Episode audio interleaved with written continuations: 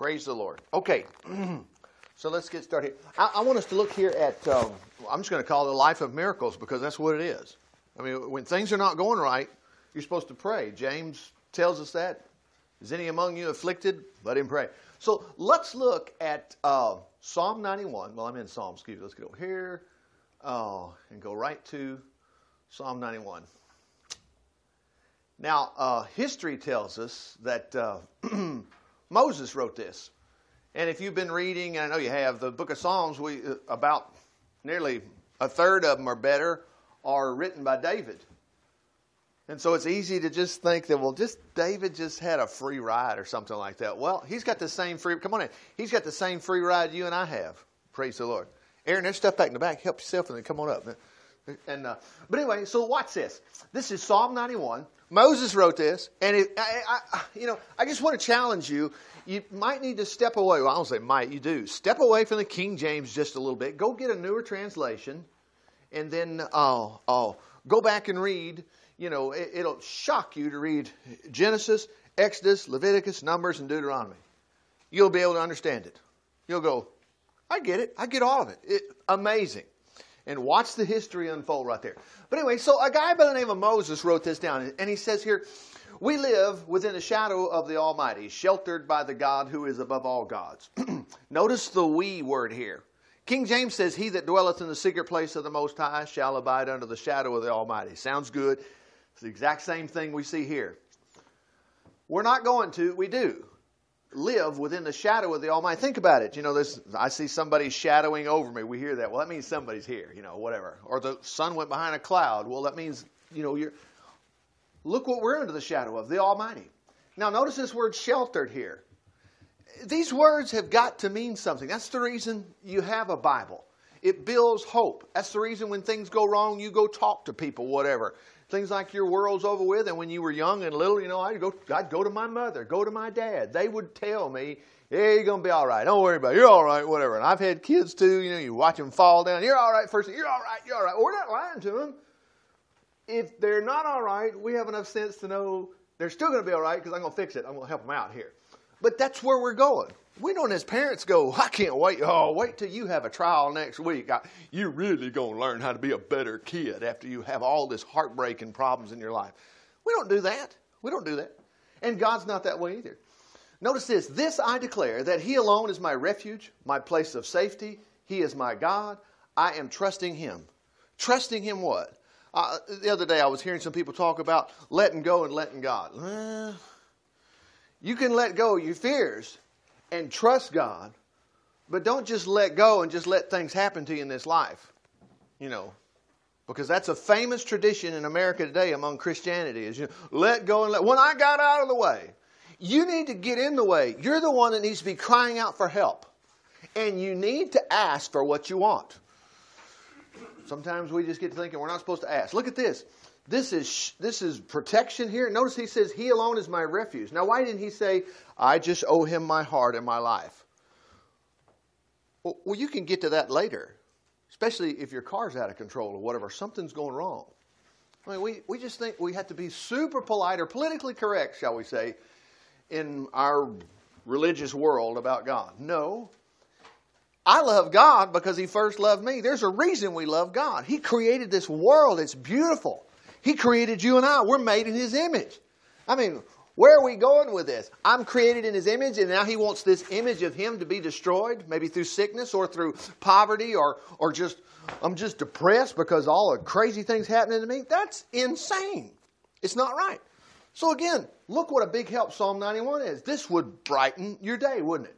This I declare, that He alone is my refuge, my place of safety. He's my God. I'm trusting in Him. Trusting in Him for what? For these things. Look at this. Go further. He rescues you from every trap and protects you from the fatal plague. Ever heard of cancer? Yeah. Well, there's other things out there besides cancer. You get a good case of the flu and it's lights out. It's over with. You know, lungs fill up with fluid. We did everything we could do. What got them? Cancer? No, they just, whatever. You go back in history books and look at some of our famous guys in history and stuff like that. They died of a stupid cold. It's terrible. And we're driving around in cars and stuff like that, and they try to tell us statistically that you and I may be in a car wreck one day, But thank God, we got help. He rescues you, look at this, let's get this, from every trap and protects you from the fatal plague. I'm telling you, we've got to do something about that. We've got to settle down and say, you know what? He rescues me. Every time you read Psalm 91, it's speaking to you. It's not saying, well, guess what? Some of us, if it's the Lord's will, some of us. No, it's all of us. Praise the Lord. Whoops. One way. Got to go a little quicker with this or I'm going to lose the image. All right, here we go. All right, so he will shield you with his wings. Sounds like it's his responsibility. Yeah, they will shelter you. Now look at this. His faithful promises are your armor. Take the word of God, the sword of the Spirit. So that makes sense to us. Now you know why you ought to be reading that book. Praise the Lord. Now you don't need to be afraid of the dark anymore. Now honestly, when the lights go out and stuff like that, it can be a little panicky. Think about being a blind person, Oh my gosh, And well, Jesus, he says the blind receive their sight. But, you can worry about that kind of stuff and think, man, what would it be like if I was blind, Well, obviously, you don't need to be afraid of losing your sight. Jesus is your healer. He doesn't just heal some. You need to make sure you focus on these. These belong to you because he wants you to freely receive, freely give. And it's hard to tell others about healing if you don't think he cares enough about you to take care of you. Remember he said in Luke 21, he says when he was naming all these terrible things going to be happening to the earth and to the world and men's hearts failing them for fear of these things. Oh my gosh, oh my gosh, oh my gosh, all these terrible things. But he says, in your faith possess ye your souls. He says, not a hair of your head will perish. And it's like, praise the Lord. I'm going to be all right. Now, who's going to do this for you? He's going to shelter you. Let's move on here. Nor fear the dangers of the day, nor dread the plagues of darkness, nor disasters in the morning. I'm telling you what, in our society, we hear these things on the news constantly. You never know what's going to break out. But guess what? We do know I'm going to be protected. I'm going to be safe. Look at 7. Though 1,000 fall at my right hand, at my side. Now think about this a minute. 1,000 what? 1,000 people. 1,000 people just perished. Then what? Now multiply times 10 on the other side. 10,000 over here. Boom. Or like we've had in the last, 2 years ago and then just the other night, but it wasn't a complete repeat. Tornadoes and stuff. It was just like, where are we going to go? There were tornadoes going to be coming in all kind of different places and whatever, but you can worry about that kind of stuff and think, oh my goodness, it's going to get me. No, it's not going to get you. Look at this. He says, though 10,000s are dying around me, the evil will not touch me. I will see how the wicked are punished, but I will not share it. For Jehovah is my refuge.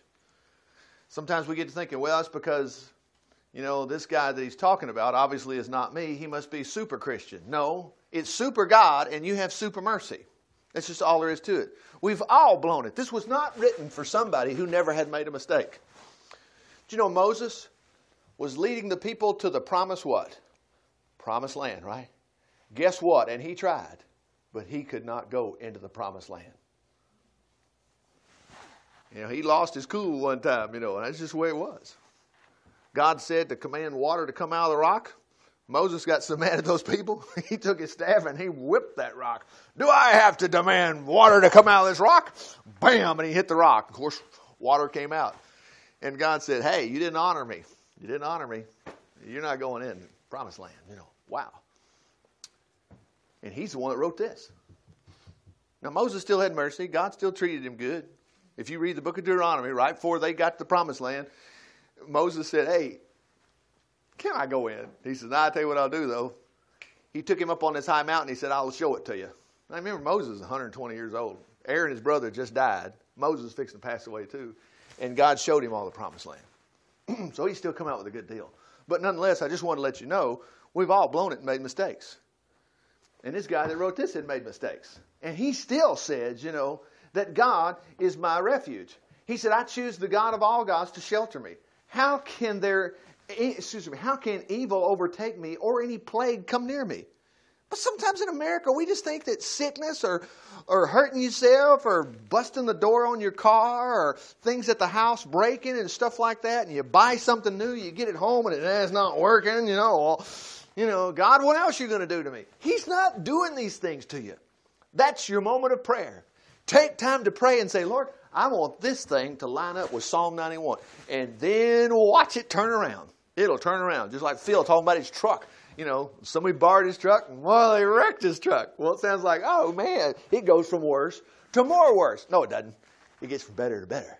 It'll get better and better. Watch how things unfold. It'll just be fantastic. Now, it'll get worse if we're not praying. It'll get worse if we don't have any faith in this. Remember, he just got through saying up there, he says, I will trust him for these things. For notice this. For he orders his angels to protect you wherever you go.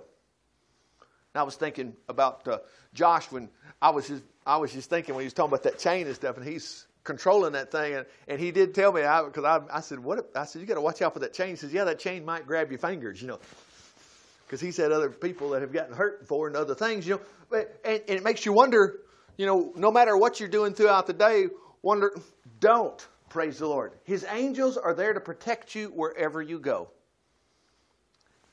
It's just amazing when you have kids. You can't watch them all the time. It doesn't take but a few seconds. Isn't that right, Joy? And all of a sudden they're at the edge of something where they shouldn't be, But maybe you were there and you saw them.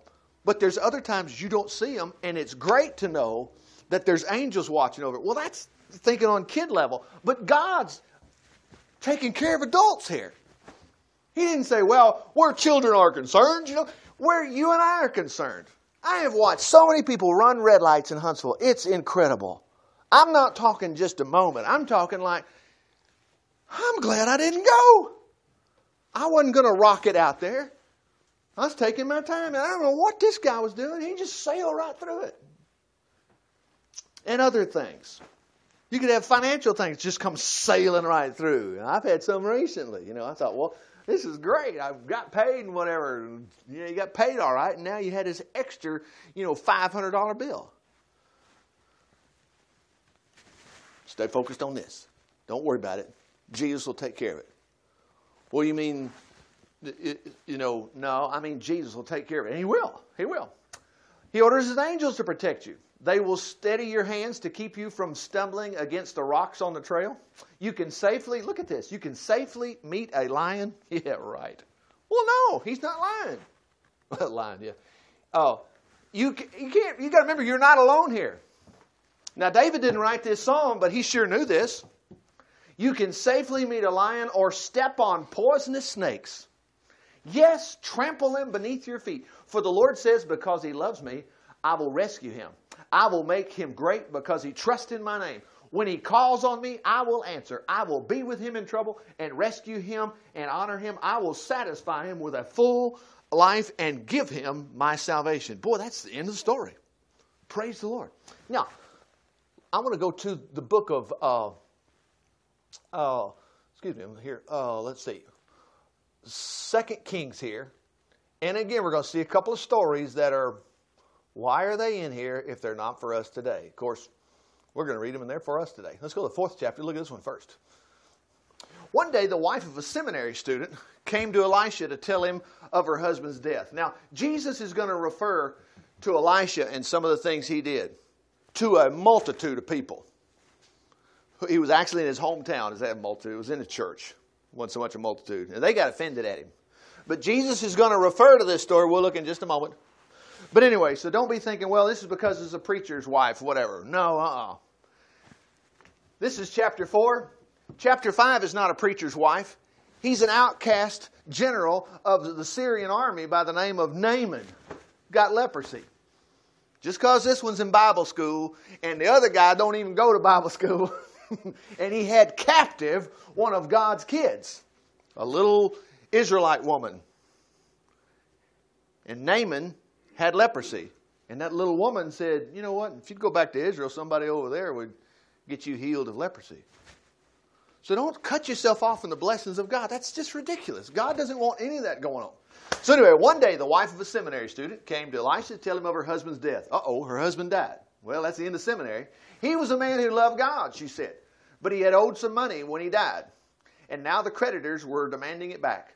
If she didn't pay, he would take her two sons as his slaves. Now again, this is not about Elisha. This is not about showing, you know, well, wow, I guess Elisha's called to the Lord.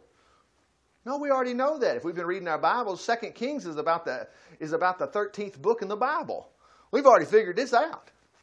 This is what our God does. Now remember, she's in financial bind. This is so bad that she owes so much that her two kids, just like y'all's two kids, you know, got to sell them as slaves. Well, see, we don't understand that being Americans. I certainly don't. I've read about it, but my upbringing, that is unheard of. But if our nation was taken over by some bad guys, it would be heard of. It would be horrible. We just don't see that. We've never heard of that. We've read about it. You might see some things on the news, of course. But that's what was happening.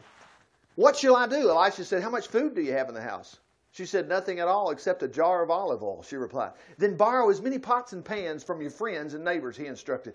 Go into your house with your sons, shut the door behind you, pour the olive oil from your jar into those pots and pans, setting them aside as they are filled. Now notice, she went to Elisha and said, what shall I do? Notice she didn't just sit there and go, well, I guess it's over. I guess it's over. It's not over unless we quit trusting the Lord. We're not going to do that. We're always trusting the Lord. So anyway, so she did. Her sons bought every pot and pan to her, and she filled them one after another. Soon every container was full to the brim. Bring me another jar, she said to her sons. And they said, there aren't any more, they told her. And then the oil stopped flowing. When she told the prophet what happened, he said, okay, go sell the oil and pay your debt, and there you'll have enough money left for you and your sons to live on. Praise God. Now what am I going to do? Search for this woman when I get to heaven and say, are you the one? That's a neat story. No, I get it. God supplies all your needs according to His riches and glory by Christ Jesus. Now, I was with some fine Christian friends yesterday, and we were at this church-related thing, but somebody ultimately winds up saying, well, you know, God, He won't always give you what you want, but He'll always supply all your needs. I mean, He'll always get you just what you need. That's ridiculous. He convinced Jacob that He would prosper him. He convinced Abraham He would prosper him. Jesus said, I've come that you might get by. No, He said, I've come that you might have life and have it more abundantly. We can't get over this Jesus. This Jesus is so phenomenal. That's the reason it's so easy to share with whoever you're around. I don't need Jesus. I got money. Well, okay, how's your health? My health is all right. All right, what else? You listen to people long enough, they go, man, my daughter's acting like whatever, whatever. You go, oh, really? Jesus will help you with it. How do you know that? And you'll start reciting all these stories you heard out of the Bible, plus your own. You'll go, well, the Lord helped me with mine. You can be the richest person in the world. You can be the healthiest person in the world. But I'm telling you, we're in this world, and there's tribulations out there affecting some way or another all of us. And Jesus is a Savior, so He'll help these people. Let's see. Let's go to the I'm just hitting the high points here. Let's go to the 5th chapter. We know this story well. We won't hit it, but just little pieces of it. Now, this guy, he was not in seminary. 4th chapter, that was a seminary guy that died. The only ones left was his wife and his kids. The king of Syria had admiration for Naaman, the commander-in-chief of his army. Now, notice this is Syria. It's like Jonah being sent to Nineveh. Jonah, really, if you think about it, he felt like he had a right to say, God, you have fallen off your rocker. Because if you read Jeremiah and, if you read 2 Kings, you'll pick up on what was going on during those time frames. People from Nineveh was coming over to Israel, and they were killing their kids. I mean, they just fight them, you wipe everybody out. And Jonah's like, I ain't going over there. God, you've fallen and hit your head. But God said, no, go to Nineveh and preach. Anyway, Jonah did. This guy here, God, why are you bothering with this guy? Well, put it this way. Why is this guy bothering with God? And maybe I could bother God today and He'd help me. Well, that's right. That's what's going to happen. So anyway, he had led his troops into many glorious victories, and he was a great hero, but he was a leper. Well, you got to live with little skin problems, you know, whatever. You and I are faced with them, and sometimes we'll scratch and itch, and we just won't even think about it. We'll just go, well, I guess that's tough. I'm getting old, you know. Sometimes you get these spots and whatever. Give these spots to Jesus. Because in the back of your mind, you're thinking melanoma. You know, and all it can worry you. He was a great hero, but he was a leper. Bands of Syrians had invaded the land of Israel. Well, see, that's God's country. And among their captives, was a little girl who had been given to Naaman's wife as a maid. Huh, jeez. Verse 3. One day the little girl said to her mistress. Now, how did this little girl get this knowledge if this wasn't common everyday sense to that little girl? She said to her mistress. No, wait, maybe she had a vision. That's what it was. The anointing fell on her. God, we're missing part of the Bible here. No, we're not missing it. It's just like today, you and I know how wonderful Jesus is. We get it. And we just need to relay it not only to ourselves, but other people out there that need help. Jesus is the answer, and He's the answer that Naaman needs. So notice what she said. I wish my master would go see the prophet in Samaria. What? He don't want to go to church. But look at the next phrase. He would heal him of his leprosy. Let me tell you something. I have to deal with that. When I think Jesus won't heal me, I have to deal with this story. And I go, you know, Lord, it's not that you won't heal me. It's that I don't believe. I don't believe if I go to Gunnersville, I'm going to catch a fish. That's the reason I'm not going. But if I believed, I would go to Gunnersville and go fish. If I believe I'm going to catch healing, I'm going to act on it. What was the first thing I would do? Man, I'd quit my worry and I'd be happy. I'd be like, praise God, you know. Let me tell you something. Jesus does what He says. Remember we read in Psalm 91, he says His faithful promises are your armor. And this would be your armor, especially if you hear some bad reports soon. I mean, you could get a blood test and all of a sudden, it don't look good, you know. Don't worry. Anyway, Naaman told the king what the little girl said. Now, Naaman, you have really lost it now. Suppose it was grace. I'm not going to believe grace. Now, wait a minute, though. Kids say what they hear at home, don't they? Kids say what they grew up with. And just like David and Goliath, they brought David to the king because they said, you need to hear what this little boy is saying. This little boy is saying, I can go out there and beat this Goliath. I'll kill him. Go visit the prophet, he said. I'll send a letter of instruction. Well, you know the details here. I mean, I'll tell you what, they were planning on him getting healed. Anyway, notice what happened. Elisha sent the message out to him, said, go wash in the Jordan River 7 times, and he'll be healed every trace. Notice he didn't say, you cannot tell God what to do. This is God's turf and His business, and He heals only who He wants to. Well, Jesus referred to this story. He said there were many lepers in Israel at the time of Elisha the prophet, but only Naaman was healed. And Jesus, we'll see in just a moment. I got enough time. But in other words, Jesus was saying this was for everybody. Anyway, notice this. Naaman almost blew it here. He was angry and walked away. And he said, look, you know, I thought he would come out and at least talk to me. I mean, Elisha didn't even come out and say, hey, how you doing? Glad you're here, you know. I expected him to wave his hand over the leprosy and call upon the name of the Lord as God and heal me. At least he expected to get healed, but he kind of got mad here. And he says, aren't the Urbana River, in other words, the Arkansas River, the Tennessee River, and whatever, the Chattahoochee, whatever, all that stuff, better than all those and having to go to the river of Israel? If it's a river I need, I'll wash it home and get rid of my leprosy. And notice this, he went away in a rage.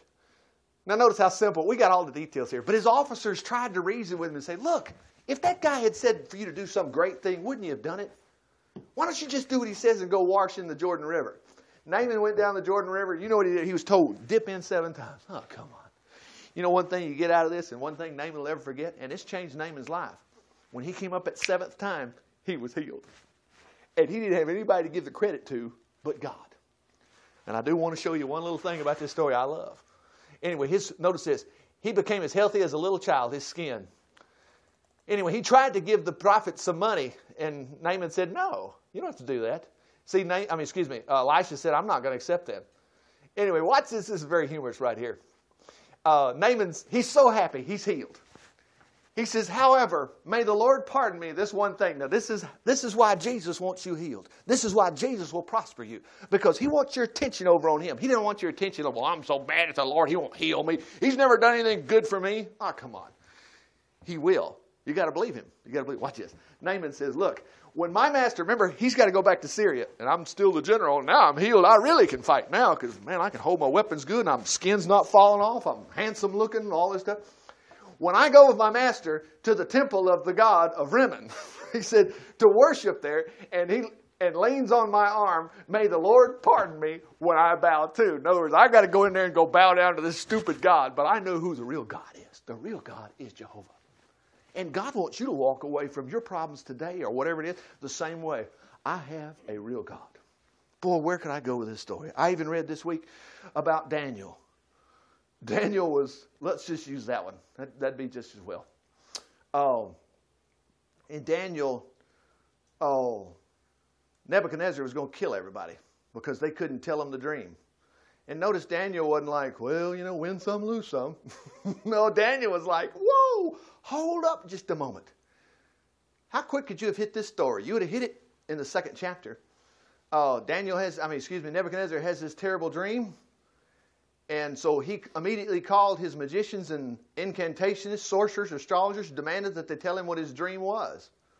I had a terrible nightmare, he said to them. And he stood before him. I can't remember what it was. Tell me, for I fear some tragedy awaits me. Then the astrologer, speaking in Aramaic, said to the king, Sir, tell us the dream, and we'll tell you what it means. The king says, I done forgot it. Y'all are supposed to be so smart. Y'all tell me. And they couldn't. And they start complaining, well, nobody could ever do that. Nobody could. And he ordered all of them executed. Well, guess who one of them was? Shadrach, Meshach, Abednego, and Daniel. They were in that group too. If you won't tell me what it was, I'll have you torn limb from limb in your houses, heaps of rubble. But if you'll give me my one, I'll give you gifts if you tell it. Okay. And they said, how can we tell you? And the king retorted, I see your trick. You're trying to stall for time. So he ordered him to be killed. The astrologers replied, there isn't a man alive. Boy, there is. It's going to be Daniel. Now, why? I want you to see what happens here. So anyway, the king was furious. He sent out orders to execute all the wise men. Now that was, Daniel and his companions were rounded up to be killed. Today, you got issues, whatever problems coming. You're rounded up. We're toast. Do what Daniel did. Look what he does. And Daniel and his companions were rounded up too. But when Arioch, we'll just say Aaron here, sorry, Aaron, the chief executioner, came to kill him. Well, Daniel goes, where are we going? Are we going on a picnic? No, you're going to be killed.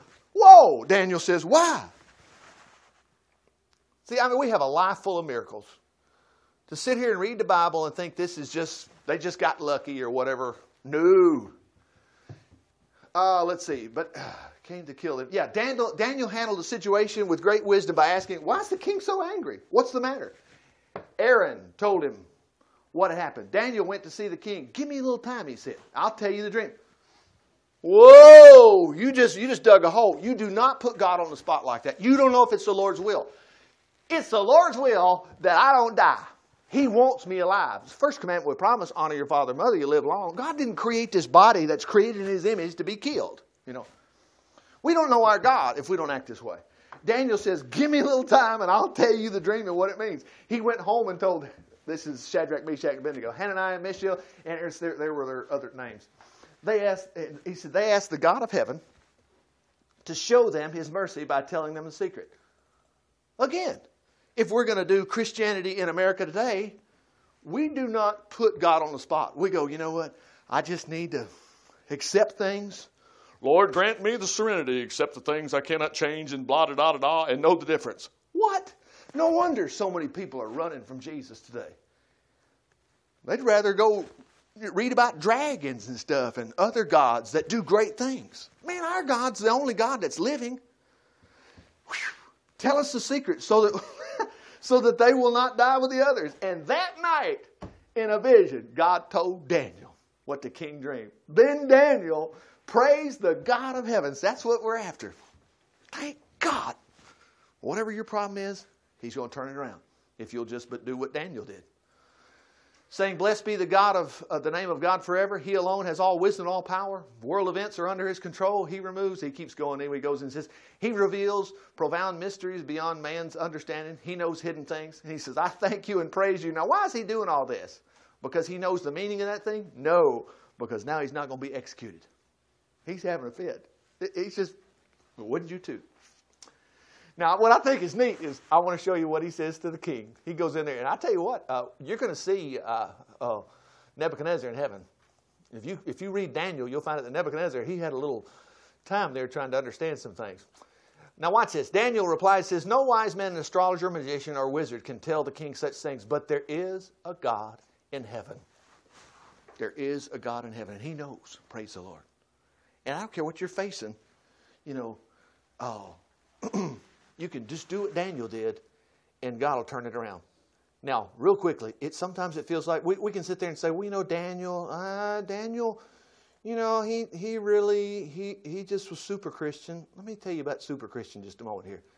This is what God expects. And let's just close right here, because this just wraps it all up right here. Oh, because we get to thinking there must be a reason these things happen to these guys. They're not happening to me. Oh, they'll happen to you. Watch this. Now, this tells us what we're supposed to do, okay?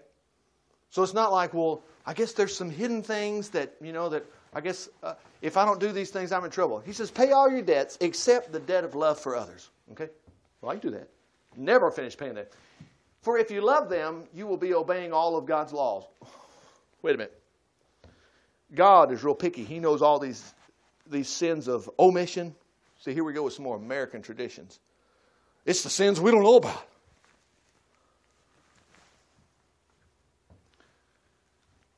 If you love your neighbor as much, he says, be obeying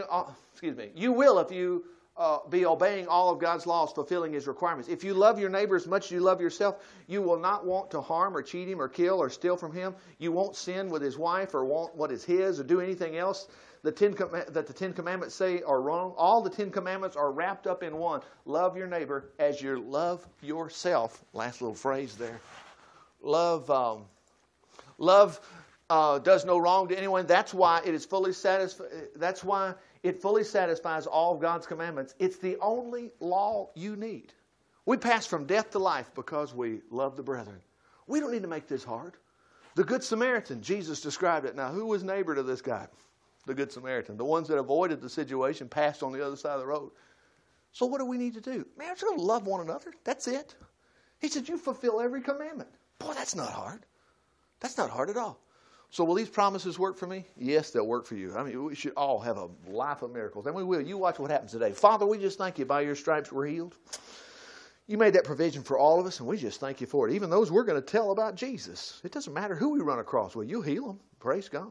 Same thing's true financially. For us and for others we run across that have financial hurts or whatever. You'll take care of that. And if there's something I didn't mention, but just on our hearts and just some problem we got out there, whatever it is, you will get us out of that trouble. I just thank you for it. And again, that doesn't leave anything left. But for us to act like that little maid and tell Naaman's wife that, oh, if he would just go to the prophet, he'd be healed. Just telling others what great things that God will do for them. For it's in Jesus' name we pray. Amen. Praise the Lord. All right, come blow my candles out.